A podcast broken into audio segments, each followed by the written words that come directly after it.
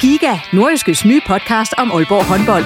Vil du helt tæt på, hvad der sker i Danmarks største håndboldklub? Vi kommer selvfølgelig til at, til at gå all in. Så lyt til Giga, podcasten om Aalborg håndbold. Det går ondt på et hold som Aalborg, når man ikke leverer det, man gerne vil. Der sætter vi hver uge fokus på de vigtigste historier og største profiler. Dejligt at se, at han er den øh, afgørende faktor, som vi ved, han er. Lyt til Giga, der hvor du finder dine podcasts.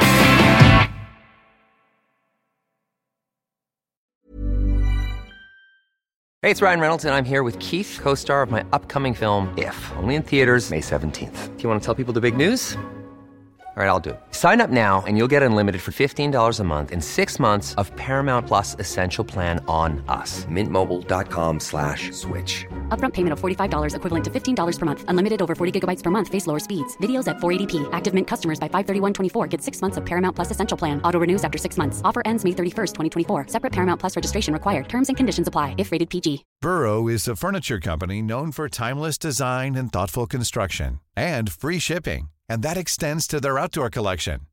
Their outdoor furniture is built to withstand the elements, featuring rust-proof stainless steel hardware, weather-ready teak, and quick-dry foam cushions. For Memorial Day, get 15% off your Burrow purchase at burrow.com slash ACAST and up to 25% off outdoor. That's up to 25% off outdoor furniture at burrow.com slash ACAST. Den 20. juli 1964 var en mandag. Hen ad eftermiddagen kommer en ung kvinde spacerende med sin barnevogn hen ad overkæret i Aalborg. Kvinden hedder Marie Sølver Pedersen, og i barnevognen ligger hendes kun tre måneder gamle dreng Mads. De to er på vej over til Maries veninde, der venter dem. Men så langt når de aldrig. De er nemlig ikke alene – hun har ikke opdaget det endnu, men en mand følger efter dem på kort afstand. Manden er Maris ekskæreste, Ole Svanen. Og da de når over viadukten, hvor overkæret krydser over jernbanen, der lyder der et højt brag.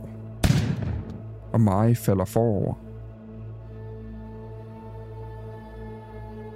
Hun er blevet skudt på klodshold bagfra med et oversaget jagtgevær og i faldet rammer hun barnevognen, som vælter, og Mads falder ud og begynder at græde. Efter skuddet bliver Ole Svanen råbt an af en forbipasserende, der har overværet episoden fra den modsatte side af vejen, og han smider drabsvåbnet ned på togskinnerne og forsvinder væk fra stedet i en bil, som har holdt parkeret tæt på. Tilbage på fortoget over jernbanen ligger Maj Sølver Pedersen – død.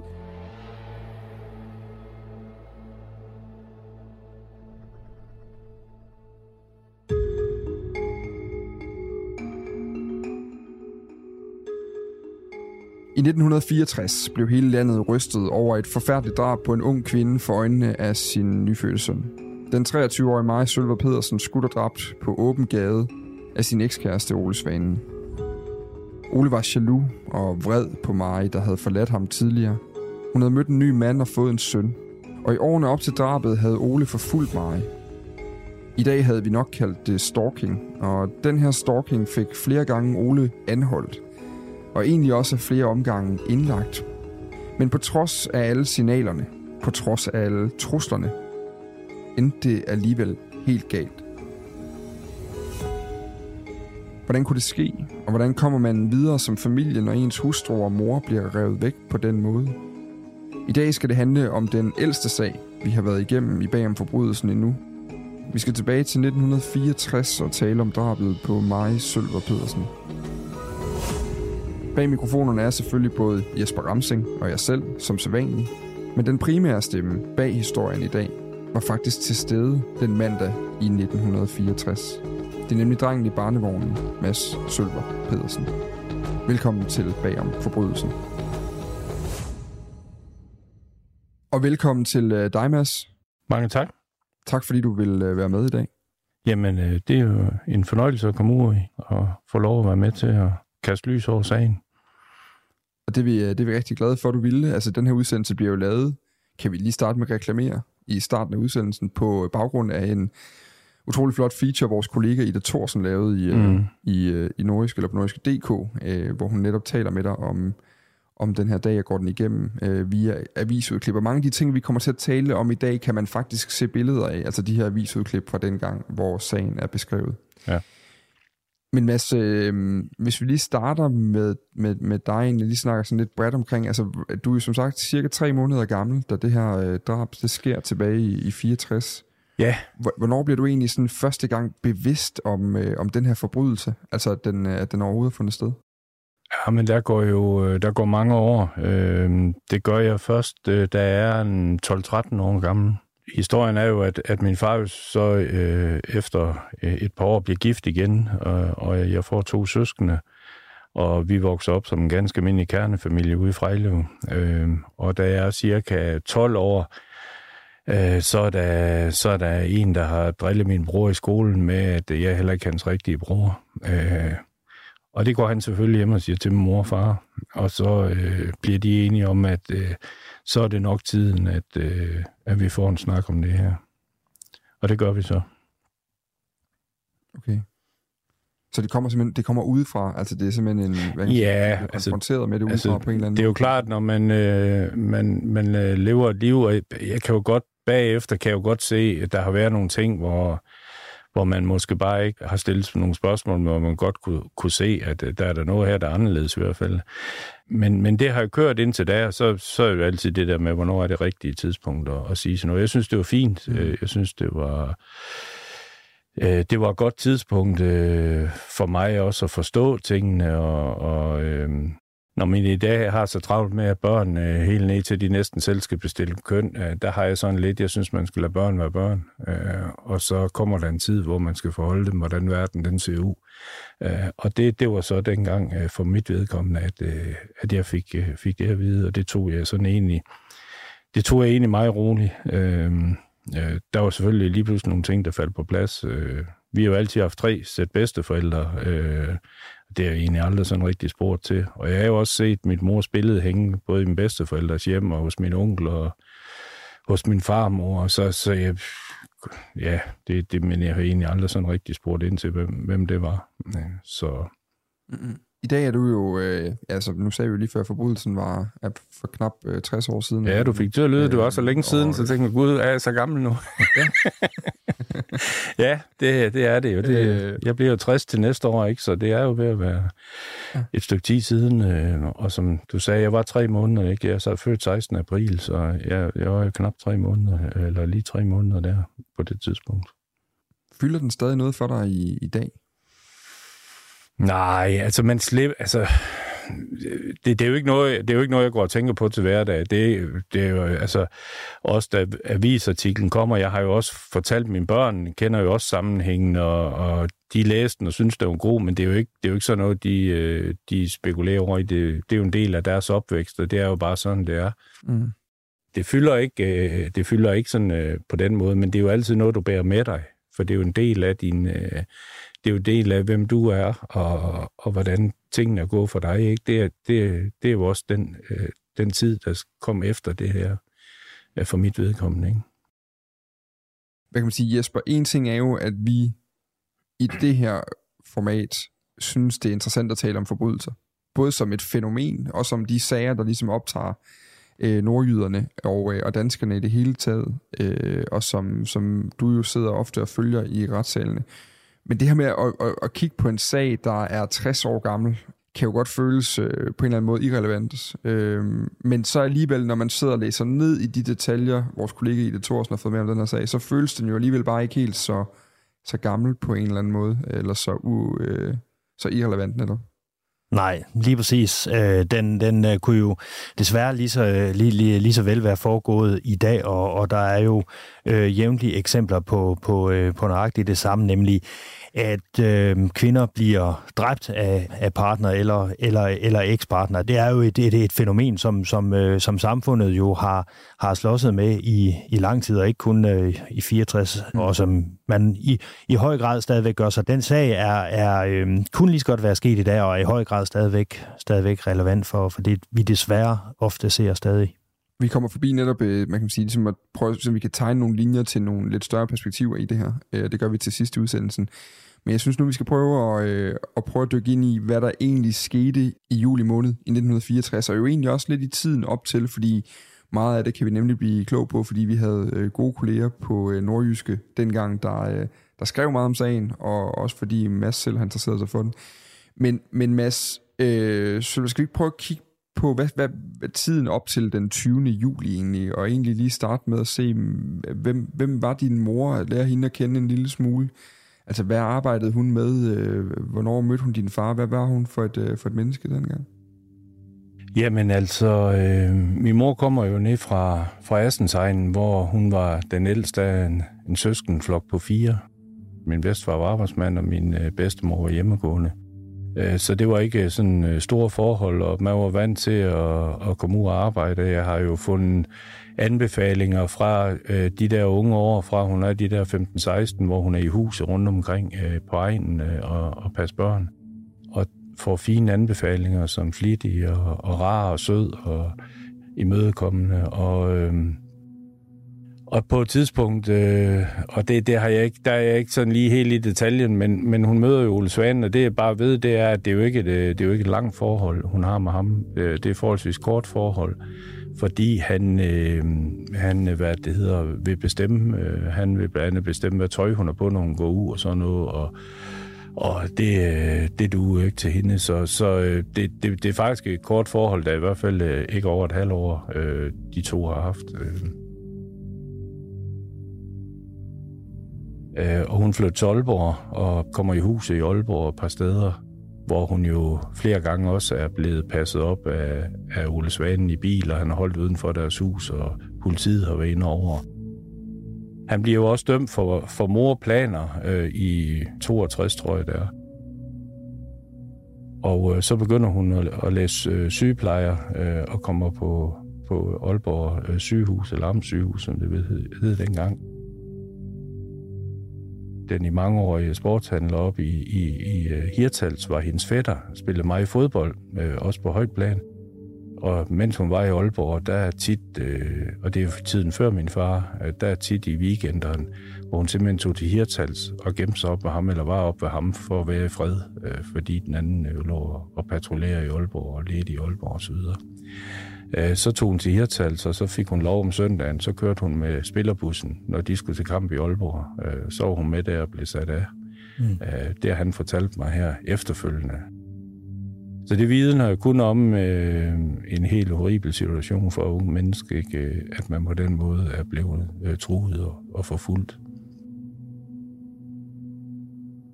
Men øh, hvis vi prøver lige at kigge på, på den lykkelige del af din mors liv, der mellem mm. 61 og 64, som jo er, at hun møder din far i ja. Aalborg, og, ja. og jo på et tidspunkt øh, kommer til at vente dig ja. øh, også. Altså, hvad er det for en tilværelse, de har, øh, og hvad er det for et liv, de har, de to? Jamen, øh, hun møder min far, mens han sejler. Min far er født i 35, ikke? så han er jo en 6-7 år ældre end hende. Uh, og han, øh, han, hvad det hedder, øh, kom ud og sejle som 16-årig med øh, J. Lauritsen og øh, som dækstreng, og ender som anden styrmand øh, øh, øh, der omkring, øh, da han møder min mor. Og øh, der er han indlagt, øh, kan ikke huske, om det er blindtarmsbetændelse eller et eller andet, men han er indlagt på sygehuset, og det er der, han møder min mor, det er under indlæggelsen øh, øh på sygehuset, hvor hun er sygeplejer. Øhm, og så, øh, så hvad det hedder, bliver de gift i 63, øh, Øh, og hvis man kan sådan tælle tilbage, så, så har jeg jo været, så har jeg været støbeskeen på det tidspunkt. Så, så hvad det hedder, um, øh, de bliver gift der og øh, flytter som sagt sammen ned på Gertrud Raskvej, hvor de har en lejlighed. Og min far, han, kommer, han går så i land, da, da han bliver gift øh, og kommer ned og arbejde. Min farfar havde startet i 53 det firma, der hedder Aalborg Dynamotor. Og der kom min far så ned og arbejde øh, som salgschef der, i, øh, da han kommer i land. Din mor, hun forlader Ole Svanen i, i 1961. Det er jo så tre års forfølgelse. Det er tre års stalking fra Ole Svanens øh, side der. Nu siger du, ja. han patruljerede jo i, i Aalborg. Han fulgte efter hende og holdt, og holdt øje med hende. Øh, men hvornår var det sidste gang, I havde noget med, med Ole Svand at gøre, undskyld, inden den 20. juli? Nå, jamen, øh, men, men øh, der sker jo det, at en uges tid inden, øh, der skal min mor gå... De boede ude på Gertrud Raskvej. Jeg er født ude på Gertrud Raskvej. Øh, og der skulle hun gå derude fra, og så øh, ville hun gå ind til byen og hente min far. Han var inde i Ruslundsgade, derinde bag politigården. Øh, der havde min far og far fra firmaen. Og øh, så der ville hun gå ind, og der havde han så også forfulgt hende, hvor hun havde set ham på gaden, altså, og, øh, og var så løb med barnevognen og så videre. Og det, det er jo også en af, det, det er jo en af de episoder, min far nævner i avisen, og det er jo derfor, jeg sådan kan sige lidt om sindstilstanden, fordi min far siger, i avisen, at der følte han, at hun blev bange, øh, og, og hun var meget stille de sidste, øh, den sidste uge, 14 dage, hun levede. Øh, sikkert fordi, at, at hun følte, at øh, nu begyndte han at forfølge hende og barnevognen. Og, og det, hun var bange for, det var jo det var mig. Altså, det var jo barn i barnevognen, der var hendes øh, store frygt, at der skulle ske noget med øh, som mor. Så... Øh, mm. Så det, det, det er min far jo i hvert fald beskrevet i de avisinterview, han gav med jer kort tid efter mor. Ja.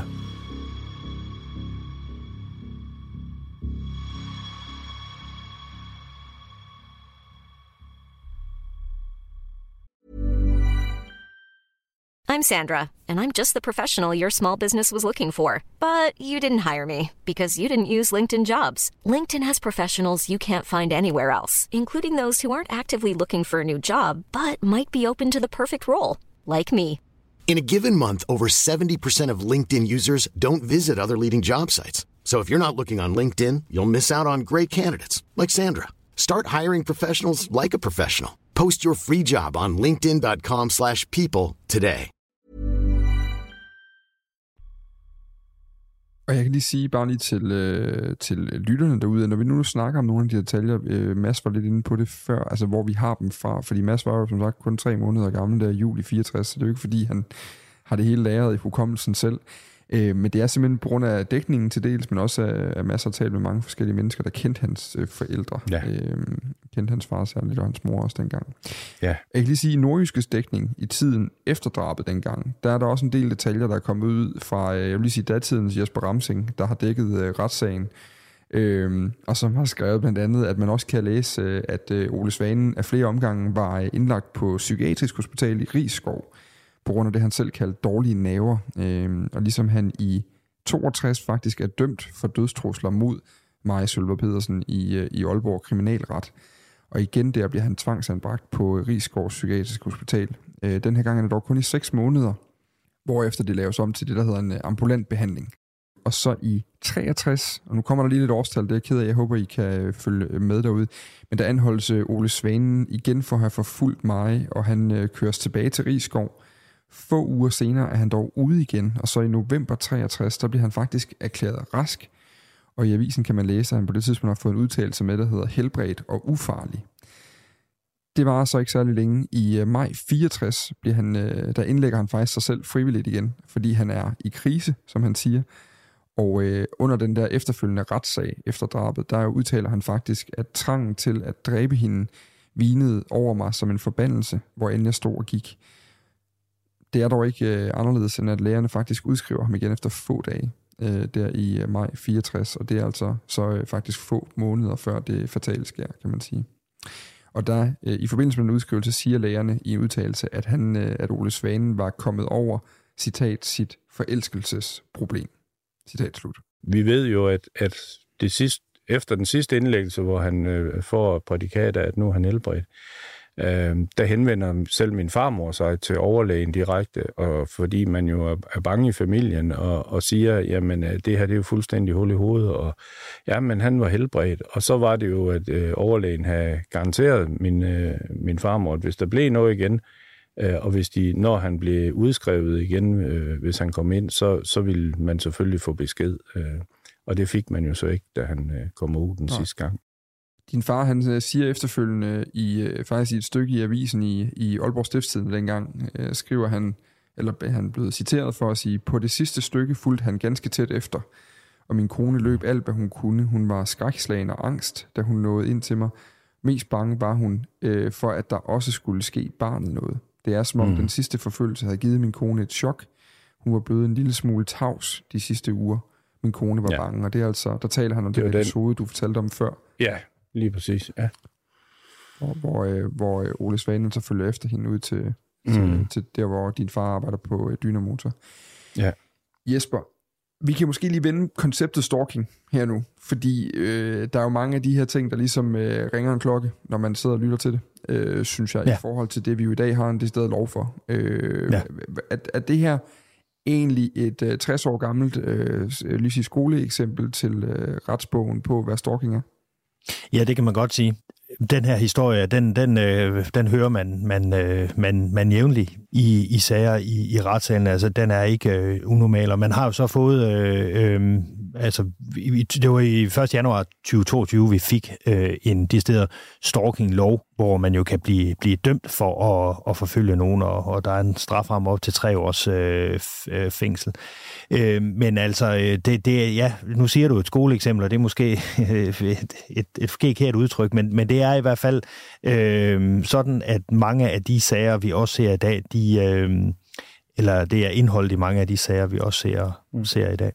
Man kan sige med skoleeksempel mener jeg, at det er jo i hvert fald, det er i hvert fald et, et, et rent eksempel, man har kunne diskutere lovgivning ud fra, hvis man øh, definerer det på den måde. Altså det, der er både den cirkanøse forfølgelse, øh, der er også deciderede trusler, der er også øh, en, en, en historie, kan man sige, bag øh, med, med, med nogle forhold. Ja, og det er jo det, som også er karakterise- øh, kan karakteristiske ved det. Ikke? Altså nu kalder, dengang kaldte overlægen det for forelskelsesproblem. Jeg tror i dag vil vi kalde det jalousi. Øh, måske sygelig jalousi, nemlig at ekspartner, når det er en ekspartner. Mm.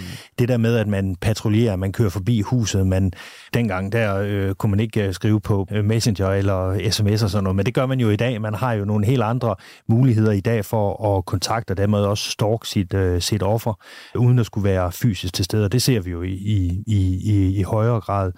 Og så er det jo, at i, i nogle af de værste tilfælde, øh, der, der går det jo så, så helt galt, som det også gjorde i 1964. Du er inde på, at man laver den her stalking-lov i 22, kommer den. Ja. Der var jo en, en lang debat, en lang politisk debat, der f- altså ligesom førte til, den, øh, den lov blev indført. Men hvad, hvad er omfanget egentlig i dag? Hvor, hvor ofte ser du det her? Hvor, hvor, stort, øh, hvor stort et emne er det i kriminalstatistikkerne, når man kigger i dem? Øh, jamen, man ser det faktisk ret ofte, at når man er i, i retten en del af, af fortællingen øh, i en sag, en del af gerningsindholdet, øh, ind, indeholder en eller anden form for, for, øh, for øh, stalking. Der er jo små 100.000 øh, personer, der i Danmark hver år bliver udsat for, for stalking. Langt de fleste af dem er selvfølgelig kvinder, skulle jeg til at sige. Øhm, og øhm, der er jo sådan, at en tredjedel af dem, der er udsat for stalking, det er faktisk eks-kærester. 40 procent, det er så øh, venner eller nære bekendte, som, som udsætter nogen for stalking. Det er jo et stort antal, der hvert år øh, bliver offer for, øh, for, for det her. Og samfundet har jo også øh, siden 64 rykket sig, og der er kommet nogle øh, tiltag, noget lovgivning osv. på området. Vi har jo krisecenter, vi har stalkingcenter. Loven om tilhold, den øh, blev udvidet i 2017, fik man jo mulighed for at lave et såkaldt strakstilhold, altså hvis man øh, blev forfulgt, øh, så der var sådan en overhængende fare eller, eller, eller utryghed, så kunne man, man få det, der hedder et straks tilhold, sådan at man ikke først skulle igennem den efterforskning og, og, og øh, mistankegrundlag, som, som jo er nødvendigt for at få et almindeligt tilhold. Og så senest i øh, 1. januar 2, 2022, der trådte så den her decideret stalking-lov i, øh, i kraft, og det er jo første gang, vi sådan ligesom har sat ord på rent lovgivningsmæssigt, at der er noget, der hedder øh, stalking, og beskrevet det i gerningsindholdet, jamen hvad er øh, stalking? Og der er jo mange af de her ting, som, som Mads, Mads Sølver nu sidder og fortæller, at øh, hans mor var udsat for, det vil jo i dag være klokkeklar stalking. Mads Sølver, nu øh, kommer vi frem til selve dagen. Nu har vi talt lidt om, øh, hvordan den sidste tid op til var. Øh, mm. Hvordan din far beskriver, at, øh, at din, din mor dengang faktisk var, var øh, en lille smule tavs de sidste uger og var bange ja. øh, oven på de her episoder, der har været. Selve dagen her, hvis vi lige starter med at sætte scenen, øh, jeg kan sige, for dem, der ikke har været i Aalborg, så overkæret er en af de øh, større mm. veje øh, i Aalborg. Men hvor er din mor på vej hen, da hun går der på overkæret den her mandag eftermiddag? Jamen, hun er jo på vej øh, hjemmefra, som jo så er nede på Guvej, og så er hun jo på vej op over Kær for at komme op i Stjernekvarteret, hvor hun skulle besøge en veninde op på Højvangsvej, tror jeg, den hed. Øh, Så, øh, så hvad det hedder, øh, hun var simpelthen øh, til fods med barnevognen, øh, på vej op over, op over kære, øh, for at komme derop.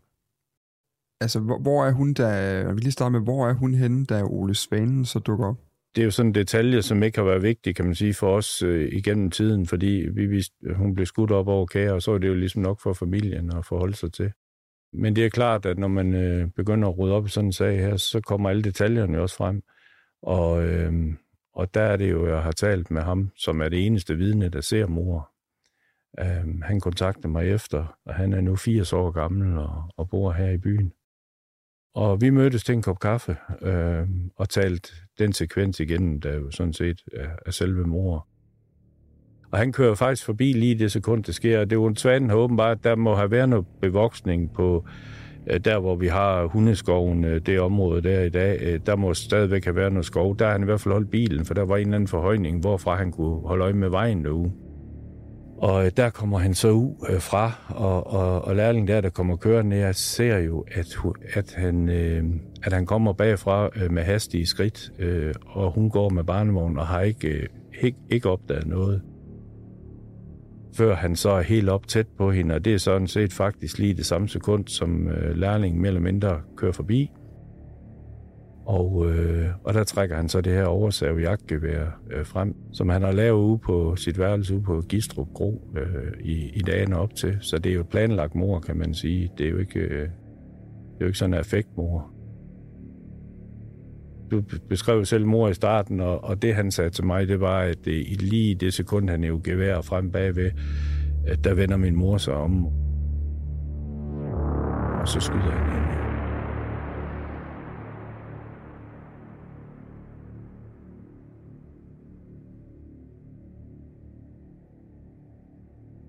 det går så hurtigt, at, øh, der er hverken en dialog eller noget som helst. Øh, det er simpelthen ren og skær nedskydning. Mm. Og så falder min mor ind over, øh, så falder hun ind over øh, barnevognen, ikke, som så vælter. Ja. Og lærlingen stopper øh, øh, så og siger til mig, at øh, han overvejer selvfølgelig lige i få sekunder, skulle han over og ryge på fyren, eller hvad skulle han? Men, øh, men han bliver så samt, i samtidig, der kommer der en bil, og den får han stoppe og kommer ind i, fordi det er jo før mobiltelefonens tid, så man er jo nødt til at ned i et sted, hvor man kan ringe. Øh, Øh, så han får den her bilist til at køre sig ned på hjørnet af Guvej, hvor der åbenbart lå en tankstation dengang, og der får han så ringe efter politi og, og, ambulance ambulance og så videre. Øh, men sagde til mig, at det, det, var ikke for, altså, det var ikke for at have travlt på den måde. Det, altså, fordi han når jo så at se, at manden bliver, går i panik lidt, fordi han stopper. Og, så, øh, og der er jo nok ingen tvivl om, at øh, han havde tiltænkt, at jeg også skulle have været taget af øh, ved samme lejlighed. Øh, men han smider simpelthen geværet ned på, på jernbanelæmer og løber tilbage til sin bil. Og så, øh, og så kører han jo direkte på politigården og melder sig øh, bagefter. Og, og, og, og grunden til, at han siger det, er, fordi han siger, jeg, altså, jeg vidste jo med det samme, at din mor er død. Altså hun bliver skudt i hovedet, og det, det er klart, at han, han står lige ude for at kan se det, så øh, han er jo godt klar over, at der var ikke øh, livreddende øh, hjælp at hente der, så han kører efter øh, og får fat i politiet i en fart. Og det er jo øh, det er jo sjældent, der er sådan et, et øjenvidne, men, men han, det, det, han har jo kunne fortælle nærmest øh, sekund for sekund, ja, ja. Hvad, øh, hvad der skete med din mor dengang. Mm. Øh, nu siger du selv, at øh, måske er det ham, som gør, at Ole Svanen han ikke også øh, retter geværet mod dig. Er det noget, øh, der har, altså har, har I talt om det? Er det noget, øh, der har fyldt meget hos dig? Nej, nej, det er jo ikke noget, vi har talt om. Men, men det, det kan da ikke, altså, som jeg også skriver i artiklen dengang, jeg har jo, jeg har jo haft min gang ned over kære en million gange. Fordi et, så er jeg gået på Østermarindal skole øh, øh, i, i tre år, øh, som jo ligger i dag lige ind til højre for, hvor det skete, der kunne sidde i klasselokalet næsten og kigge derude. Ikke? Og det har aldrig, det har aldrig været sådan noget, jeg spekulerer på. Øhm, og senere flytter min far i virksomheden nu på Repslærvej, som ligger for enden af overkæren øh, Nemo Guvej. Altså, og der har jeg arbejdet i 14 år. Øh, så, så jeg er jo kommet ned den vej en milliard gange, og aldrig spekulere over. Nej. Som aldrig. Men, men der sker bare noget med en, når man bliver ældre, og, og man sådan ligesom, øh, nu nærmer man de 60, ikke? Og, så, og man hører om alle de her andre mor, og især efter det mor i sommer øh, sidste år, øh, op i Skellergården, hvor en mor bliver skudt ned for, for øjnene af hendes børn, øh, jamen der kom jeg sgu til at... Så kom man alligevel til at tænke på, okay kammerat, kunne det have været dig, øh, der lige have, øh, var blevet skudt der også, øh, så har, så har det hele set anderledes ud. Ole Svanen er altså flygtet fra gerningsstedet, og Marie Sølver Pedersen ligger død tilbage på fortoget, hvor vores tre måneder gamle Mads befinder sig. Og det kan godt være, at Ole Svanen har meldt sig selv til politiet, men det betyder ikke, at han er permanent ude af Mass og hans fars tilværelse. For under den efterfølgende retssag kommer Ole Svanen pludselig med trusler mod Mass og hans fars liv. Du kan høre mere om de trusler og om, hvordan Masses far efterfølgende ikke retter sin vrede og sorg mod Ole Svanen, men tværtimod mod det system, der ikke hjælp i tilstrækkelig grad med, hvad der i dag virker som alvorlige psykiske problemer. Alt det i næste uges udgave af Bagom Forbrydelsen. Og når jeg så lige en ting mere. Til sidst i den her episode nævner Mads Sølver et drab i Skellærgården, som fik ham til at tænke over sin egen skæbne tilbage dengang i 1964. Hvis du vil høre mere om det drab, så ligger der en episode bag om forbrydelsen fra da der faldt dom i den sag i foråret 2023. Du finder den episode samme sted, som du har lyttet til den her. Vi er tilbage igen om en uge. Tak for, at du lyttede med.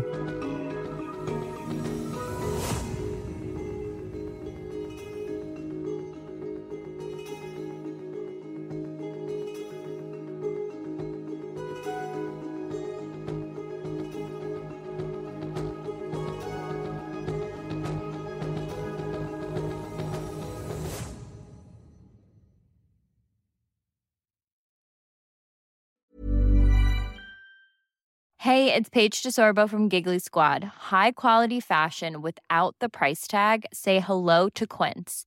I'm snagging high-end essentials like cozy cashmere sweaters, sleek leather jackets, fine jewelry, and so much more. With Quince being 50 to 80% less than similar brands. And they partner with factories that prioritize safe, ethical, and responsible manufacturing. I love that. Luxury quality within reach. Go to quince.com slash style to get free shipping and 365 day returns on your next order. Quince.com slash style.